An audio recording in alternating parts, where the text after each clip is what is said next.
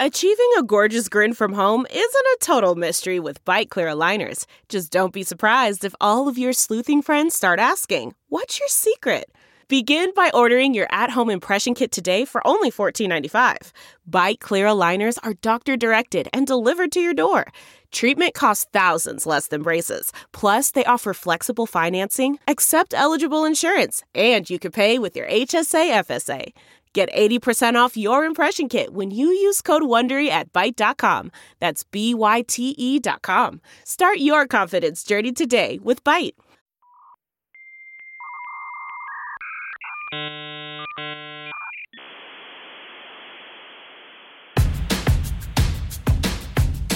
I'm as mad as hell, and I'm not gonna take this anymore! You know, I, I've been doing this show for a long time now, and every show is just its own remarkable feat of execution and showcasing of humanity. But every now and then, I'm greeted with an opportunity to meet somebody truly unique. So, we're going to rural Alabama to talk about a gentleman named Kermit Farmer, whose wife, a Korean immigrant, Dr. Linda Farmer, an oncologist, was diagnosed with cancer and passed away, leaving behind her husband Kermit and their son. They were married for 19 years. And this man is doing extraordinary work in her name, in her honor, in her spirit to give back to that local community and more.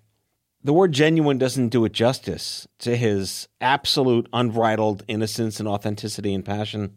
And before we get started, I'll leave you with a quote you're going to hear in our conversation. There is no elevator to healing. We all have to take the stairs. My friends, I give you Kermit Farmer. Enjoy the show.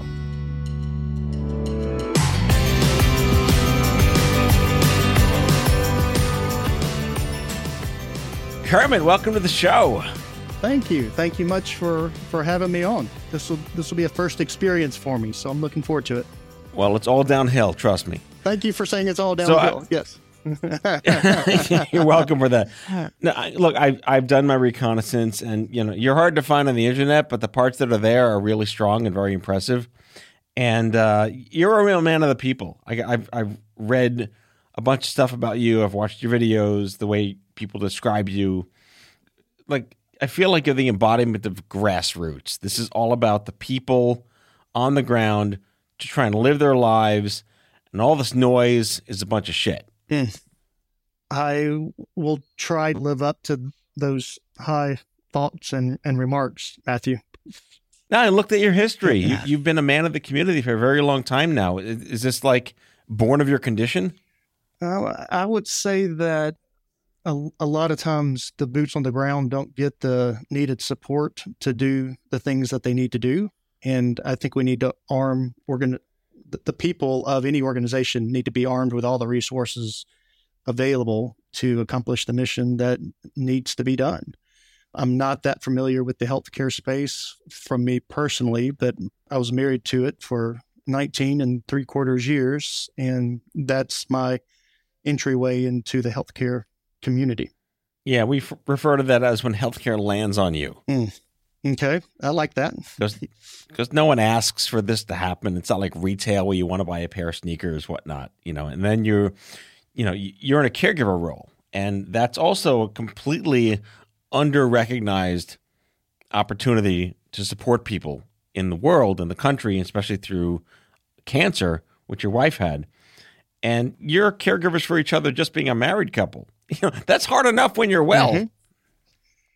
In, in our situation, what we had was was just a really beautiful relationship in so many different ways. I was the antagonist of of our relationship. I was the one that flew closest to the sun, and my wife was the one that that grinded through the day and grinded through all that she did.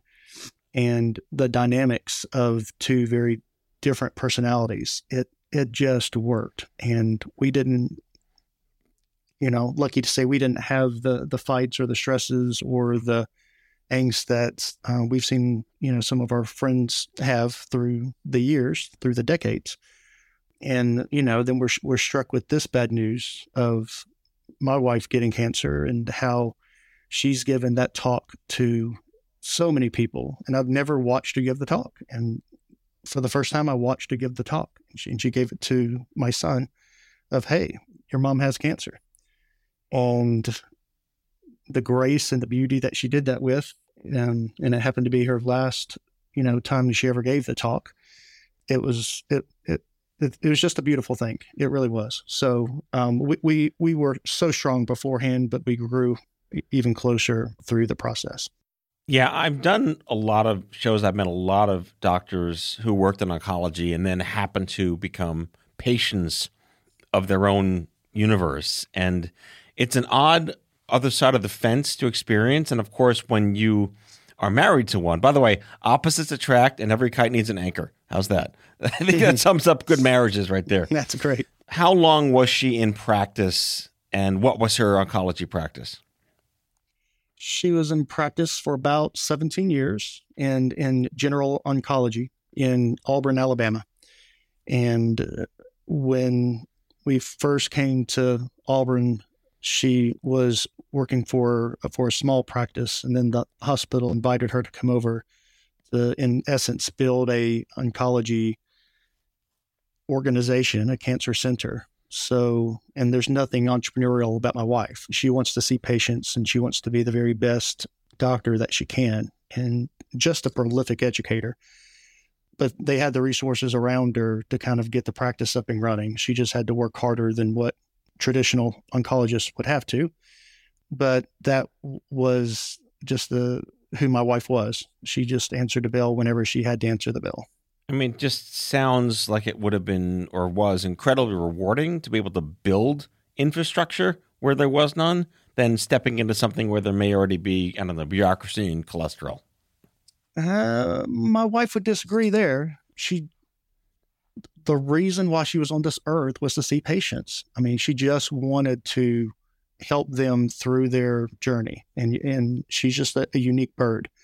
She doesn't get into the numbers as far as her what her commission rate is and how she makes money and all of these other things. She would always ask for somebody else to figure it out.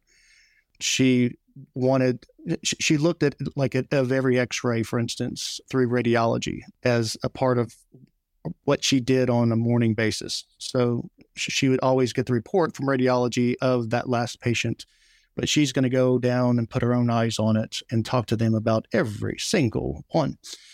And um, she did the same with her own medicine, you know, when it came her time. Because of the energy and effort that she put into her her patients, she made no room for anything else in the, the business space. And I really think that's why her patients loved her, obviously, as much as she, they did, but her staff loved her equally as much. It sounds like a, a an incredible purity to her belief in Hippocrates and helping give back real salt of the earth, and there's no other way to describe her. As I said that, talked about that, you know, during her funeral. She, um, you know, there, there's just nobody like her. I'll, I'll, be lucky enough to live in her basement in heaven. You know, when when she was on hospice for the last 17 days, we we just had a lot of candid conversations, and most of it was quite warm. But she's she's a, a true one of a kind. I, I read something you wrote about it's it's diff- there's so much information today that how can patients know everything that they need to know and that the deliverer of those messages is always the doctor and the doctors don't always have you know maybe I'll call it congenital empathy based inside them or even the time to spend I was fortunate that my oncologist was a human being who saw me as who I was spent the time. In fact, he was Orthodox Jewish and met me on like Shabbos to talk to me about my care in the 1990s. You know, we call mm-hmm. that person a mensch. Your wife was a mensch.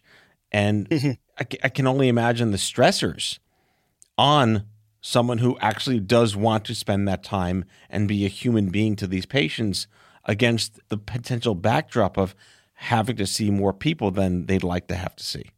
Mm-hmm the way you said that, I even got literal goosebumps, and I'm I'm smiling from ear to ear because that's what she lived for, that's what she wanted in, in many ways, I'd say, on her tombstone. My wife spelled love T T I M E. And what she did for her patients is what created her very ethos to, to do what she did. She, she set her alarm every morning for 3.45 in the morning. She got up at 3.45 every morning. And she, many cases, would not get home until 7 or 8 o'clock.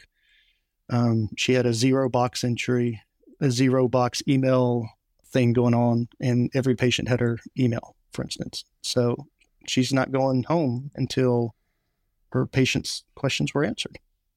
Yeah, that that's I mean, again like that's what everyone hopes is on the receiving end of "Please help me" when you enter the uh, mm-hmm. you know uh, the the cancer store, so to speak, right. that no one wants to enter. You mentioned you know as an oncologist, she was probably inherently familiar with every single aspect of what she was dealing with. Did she herself have her own oncologist? She did. She sure did, and he he helped in a in a very beautiful way.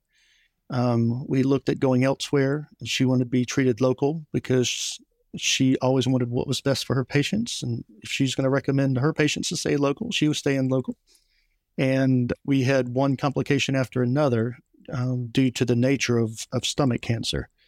Um, you know, she had three quarters of her stomach removed, and the complications led from kidney failure, liver failure, and some other things. And trying to stay ahead of the complications for us was the hardest thing. We had 11 admissions into the hospital over the 10 month period from diagnosis to hospice. Was she able to self diagnose? Or, I mean, I, I, have many friends that are doctors that desperately try not to self diagnose. They want to go mm-hmm. see other people because there's probably inherent bias in that. H- how did this manifest? she did self diagnosis and she just knew early on and she had some pain in her stomach that she couldn't get rid of and being korean stomach cancer is is kind of prominent not her in her family history but in koreans in general and she started ruling out different things with different tests and i really was never concerned I, that there's always been something in me where I knew I was going to die early, and my wife and I had always talked about that, and I knew that I was dying early. We, I'm quite familiar with the stats with stomach cancer, and that's that's not the the cancer you want. And even when it got down to it was either stomach cancer or one other thing, I really thought it was that one other thing, and it wasn't. She, she got a phone call from the doctor and said, "Hey, it's it's what you thought it was." And um, on top of that, we found out she had retroperitoneal fibrosis, which we did not know about. Um, they they opened her up on the operating table to remove her stomach, and all of her organs were stuck together. And the surgeon at the time, amazing guy, he thought it was all cancer that had everything matted inside of her her cavity. And he pulled me in the side room and asked me, "Which organs do you want me to take out?"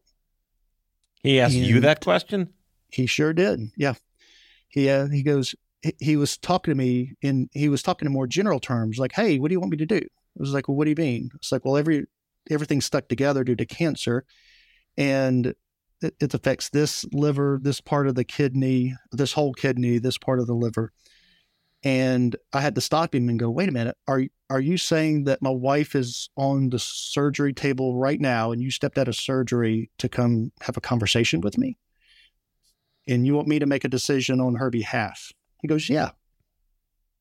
So I had to piece that conversation back together. And um, I called my my wife's godparents who happened to be in medicine and and thank goodness I did because I'm I wasn't looking to make that decision on my own it, it turns out that it was not cancer of that had everything matted together inside of her organ system and inside of her her her, her stomach cavity. It was that retroperitoneal fibrosis. I mean, those are not dice you want to roll on your own. That that's I've never heard that before. That's an incredible story. Unfortunate story. Yeah, it's incredible is probably the right word. I'm I'm still I've only actually talked about this two other times, so it's still quite raw and um, the, the, feeling of of helplessness, which is what every patient feels, and I would say especially the caregivers have to to go through because you know there's folks out there that just don't give up and that's how I've always been and you're you when you fight tooth and nail and you don't don't get the outcome that that you know you're going to get through grit and tenacity you that there's a lot of wrangling with with all of that.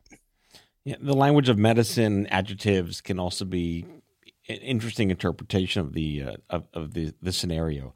You know i say incredible because i've just been listening to these stories and doing this for 25 years and you know e- everything is extraordinary in its own unique way and we look at the language of medicine too i mean your your, your wife would know this i had brain cancer and the doctor's like it's a very elegant tumor I was like, "What are you? An elegant, Elegant tumor? tumor yeah Seriously, what's wrong with you?"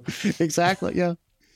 I I had stepped out of that room and uh, to call the godparents, and so I was in like the patient waiting area, you know, where j- just where every, everybody stands around, and I didn't realize that a lot of people were a part of that conversation, and they wanted to come over and console me afterwards after hearing. I I, I just didn't that part of it. I still haven't even pieced together, but running through that and time is not on your side in a whole new way now. It, it, it's it's quite um, quite the experience. On that note, we're going to take a quick break and be right back with Kermit Farmer.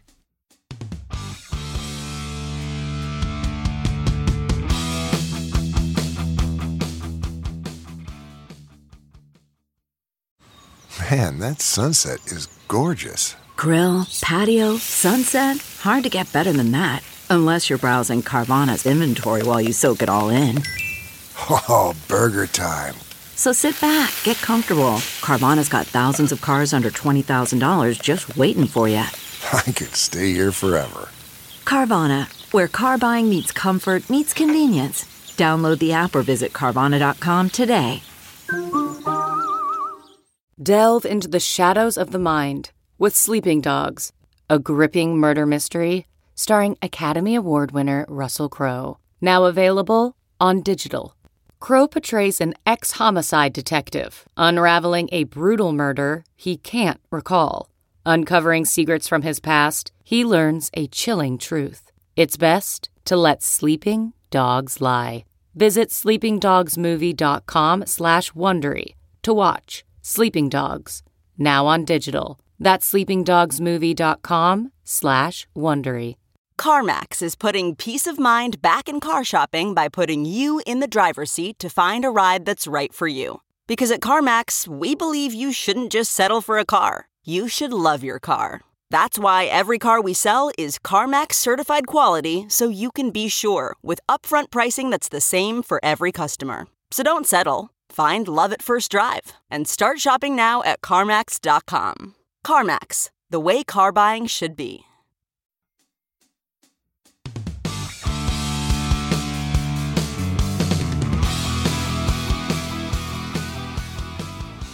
All right, we're back with Kermit. Do you feel that bereavement, you know, widows and widowers, um, don't get enough recognition or support? Is it an island that needs more people on it to hold hands with?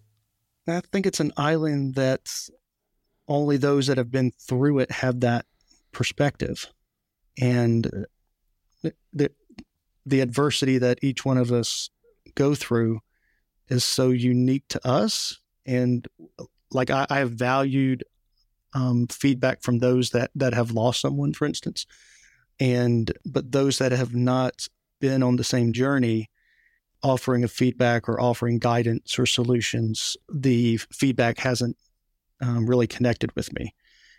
If I were to write a book, and I've thought about writing a children's book, for instance, I, I would say that there is no elevator to healing, and you have to take the stairs, and you, you, individuals have to go through the journey and it's work and it's time and um, how to do that without getting mad or jaded or how you're going to take something so horrible and turn it into something beautiful is where I've been and I've wondered if others have, have been there but that's... I just want to repeat that. That was absolutely poetic. There's no elevator to healing. We all have to take the stairs. And mentioning that there's no elevator and you have to take the stairs and I, what I see in that children's book is different people offering different types of advice to that kid that's going up the stairs that has to get to this top. And this is like a, a Sears Tower kind of thing. And there's really good advice and there's a good bit of really bad advice. And the individual has to synthesize all of that. It also speaks to like human instinct to want to be empathetic and it's hard for people to know what to say in those moments. I'm so sorry, but you look great, you poor thing. You know, anything I can do. They're not platitudes, they're very authentic, but how would you know how to respond to these people? There really isn't nothing, anything they can do. You know, bring over a casserole. No, just them asking you is is nice enough. If I were to, to change anything that the, the common person asks somebody who's grieving, is don't ask the question, How are you? Mm-hmm. Because it immediately goes to the individual having to work a whole lot. How am I today? How am I this week? How am I over the last six months since breakfast? So, the, the more specific questions an individual can ask, such as, How are you today? or What are you looking forward to next week? Or what's been the hardest part of this last week. The individual doesn't have to burn calories to answer that because you're already weighted with all this emotional tax. And I've talked to a lot of folks when they ask just how are you? I was like, let's rephrase that. Let me give you a whole yeah. bunch of scenarios and you choose the one that's best for you and I'll be happy to to parse that one. Yeah, this is kind of where small talk uh, goes to die and you really want to help. And uh, again, it's again, it's it's so hard to to educate people on knowing what to say in these moments because it's they're not doing it with any malevolent intent. They genuinely care. But you're right. Like, how do you change that conversation? You know, how are you is just so. You know, how do you think I am? you don't want to respond hostily. Yeah, and I don't want to come across jaded. Like sometimes I'm quite angry over the situation on other days, I, I got the chance to spend 19 years of my life with and was really close to somebody that nobody ever had that opportunity to get to know her the way I know her, right? And I'm quite thankful for that. And but it's it's always a whirlwind of emotions and it, it never feels good when somebody asks how you're doing and you just give the answer fine because it's it's a lie and the other person knows it's a lie, right? So you you need we need to ask better questions of those breathing so you can bifurcate that conversation and just don't make those individuals burn more calories than they already have to. Kermit, what was your wife's name? Linda. It's a beautiful name. My wife came to the U.S. when she was 15 from South Korea. She's going through Im- immigration, and they asked her, What do you want your American name to be? And she's like, What? And they had to write it down because she couldn't understand it. And her name is Hyoseon, by the way, H Y O S E O N. And um, she asked her mom what was the name of Wonder Woman, like the real name of Wonder Woman. And we, she went Lynda Carter. So she said Linda. That's how she got to be Linda, Dr. Linda Farmer. That's incredible. How did you meet? We met walking our dogs in Birmingham. She was doing her fellowship in oncology at UAB, and I was working at a NASA, managing a NASA affiliate called Challenger Learning Center. And um, we both loved dogs, and her dogs, her dog was rambunctious, and mine wasn't. So we traded leashes, and um, she invited me to a broad, Broadway show. Excuse me, and the rest was history. It's a beautiful story. It's a beautiful story. You know, we look at without sounding like a cat poster, like how do you convert your pain to purpose? And most people aren't born with like a, a fire in their belly to change things unless they've been affected by it because no one expects these things to happen. Can you share with us what you're doing these days? Sure. And for me, this is this is actually quite easy, um, and it's not a it's not a burden that I have. It's I I I'm going to continue my wife's legacy of being a prolific educator. She did one hell of a job. And she never had the tools that she needed to execute. And I'm going to build those tools. And it's going to make the, the doctors, the other doctors after her, for I would like to think many, many years to have a much easier experience in disseminating and communicating diseases and conditions of where they are in their journey, what they're going through, and what to expect next. So you're the founder of a company called Paths, is that correct? Village Creed, I read as well. Um, it's yeah, it's two different things, and Okay. we have a company called Paths, and the focus of Paths is called Care Paths. Care Paths is for the medical community, and it's helping doctors to pull together any combination of, of videos, documents, audio files, um, creatable forms, webinars like support groups, um, and more. So you can give them a series of steps in a in an order that makes sense to help the patient along the journey. And how is it being received?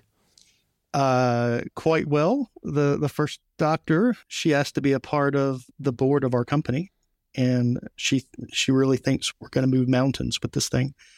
And we have four other healthcare entities that we're onboarding, and I love the feedback. I, I, we know the code can be better, but uh, we don't have a shortage of talent to build the code to do the very things that we need to do. So I'd like to say we have 99 problems, but the code itself isn't one.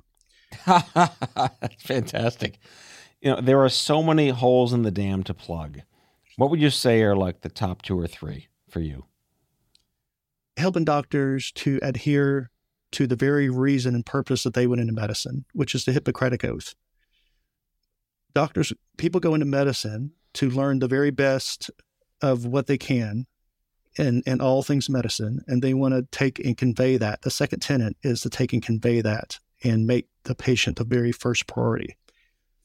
And I would argue that's gotten lost over the last 20 something years. And we can do better. Do you have um, thoughts on the reasons for that loss? Is it more the like the institutionalization of health systems and the burden of meeting your numbers every week? Uh, I think administrators and that there's lots of things that are going to get in the way. You know, everything from drug companies to insurance to everything else. I'm don't feel like I'm smart enough to answer all of those things. I, I do think I can improve the relationship between doctors and patients. So I'm, I kind of have tunnel vision in that space, and I, I think if if doctors are are better equipping their patients, that they're going to be much happier with their outputs and and when they get home from work every day. Yeah, and again, I was reading some of your work, and um, you know, I was diagnosed a billion years ago, and there was nothing, and now there's too much. But too much is a good problem to have. The question then is, how do you get the right things into the brains and the practices of the doctors? Where are they getting their information from? Yes. L- let's say they do have congenital hip. Let's say they do have a congenital Hippocrates inside them. Right. It, it's incredibly overwhelming. It is. And not everybody know, knows to go to the National Comprehensive Cancer Network, right? Here's all the best practices and where they are and, and, and what the, the doctors need to be communicating and, and the standards they need to be treating by. There's so much misinformation out in out on the web now, and you, it's really hard to get that appointment with your doctor or the next appointment with your doctor, or you have to have the test before you get the appointment and you have to have insurance first. People who are hungry for information, they're going to go find that information themselves and they're going to get on the internet. And my wife and many, many other doctors have to fight misinformation prior to even talking about the information that they want to share in the clinic setting. So if you have a 20 minute time frame, which is a lot because my wife would spend 40 minutes or so, but um, you, you, you have to de- debunk the myths that are out there and then you have to guide them. And when you do guide them, you do it orally. And in in today's age, I I actually find it unacceptable. We get information from the, our medical teams in most cases just through talking to one another. And it's it's no different than how we got information when that guy sat on the side of the mountain and he he you know the Sermon on the Mount stuff. Well, nothing has changed in 2,000 years in medicine when it comes to the doctor and patient engagement and how we disseminate and communicate information.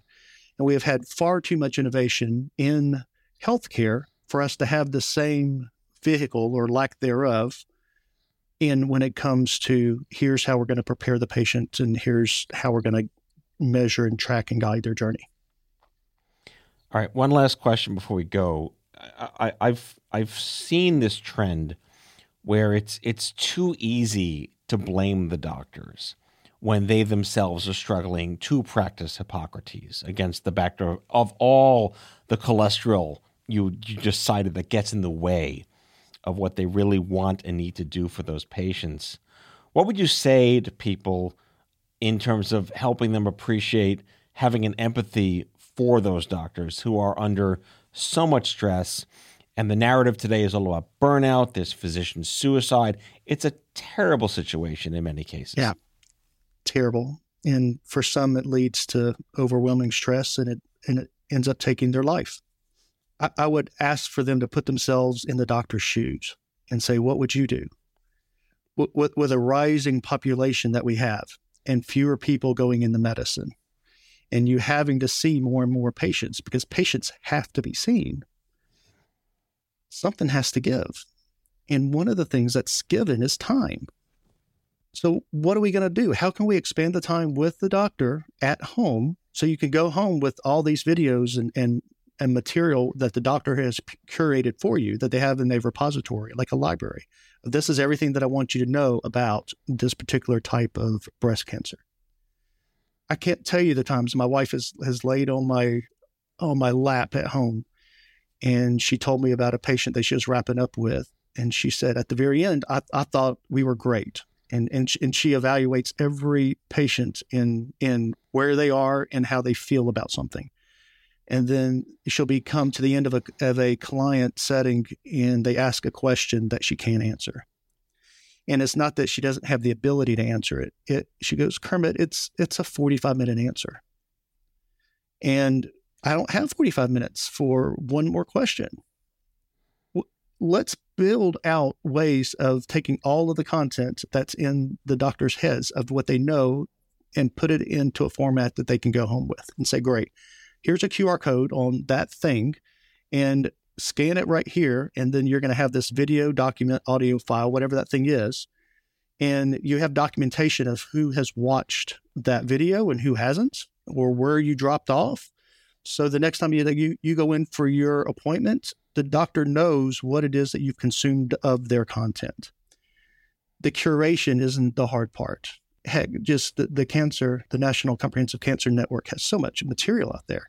It's it's putting those tools into a, a format that the the patients um, can use, and the, and I might be talking here too much, but the time for the patients to consume it isn't when they're overwhelmed in the clinic setting everybody needs to eat when they're hungry. And you, need to be at, at, a calmer place to to go through this type of heavy material. You need your doctor's time, and then you need to be able to unpack that. And we can do better. I couldn't have said it better myself. You know, advocacy means different things to different people, but for me, it sounds like we agree on the idea that it's to help make a situation less horrible for the next person that walks in your shoes. Yes. And I'll, Kermit, I'll you, sleep you may, because of that. Yeah. Yes. You may say that there's no elevator to healing, but you're definitely not on the stairs. You are on an escalator, and you are rapidly proving that advocacy does matter. And you're doing an incredible service to your late wife. So I'd like to dedicate this episode to her, Dr. Linda Farmer. Rest in peace. Thank you for your service, and thank you for giving birth to this new opportunity to heal other people. Kermit Farmer, man, I don't even know how to outro you. There's so many things there. You're just a decent human, salt of the earth, genuine. I, I just want to be your friend. we'll get a beer together. We will get that as a date, my friend. Take care of yourself. God bless. And uh, listeners, thank you for joining us. What a, what a humbling, extraordinary show. Thank you very much.